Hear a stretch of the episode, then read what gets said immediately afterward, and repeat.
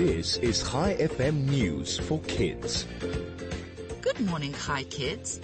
I'm Lara and here's your news. Today is Friday, the 5th of November, 2021. Astronauts on board the International Space Station are feasting on tacos using chilies they grew inside the spacecraft. This isn't the first time crops have been harvested in space.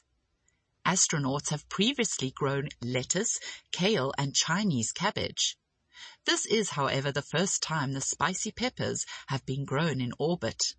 It was done as part of an experiment that will help NASA learn more about growing fresh food on long missions. Wet wipes are disposable cloths used to soak up spills or to clean mucky faces, but now there are calls for them to be banned. The wipes contain what is known as hidden plastics that don't break down.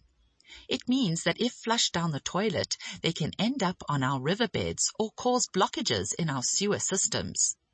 Fleur Anderson, MP from the opposition Labour Party in the UK, wants to introduce a new law to stop companies making and selling wet wipes that contain plastic.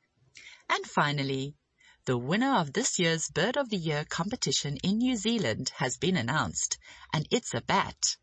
The long-tailed bat was crowned 2021's Bird of the Year. Senior Conservation Advisor at Auckland Council, Ben Paris, says these bats were added to Forest and Birds competition to help people get to know them and their story has spread around the world. The Bird of the Year competition is a yearly vote held to raise awareness of New, New Zealand's wildlife and threatened species. More than 58,000 people from 100 countries voted in the competition. Before we end off today, I have a question for you. Why did the student eat his homework?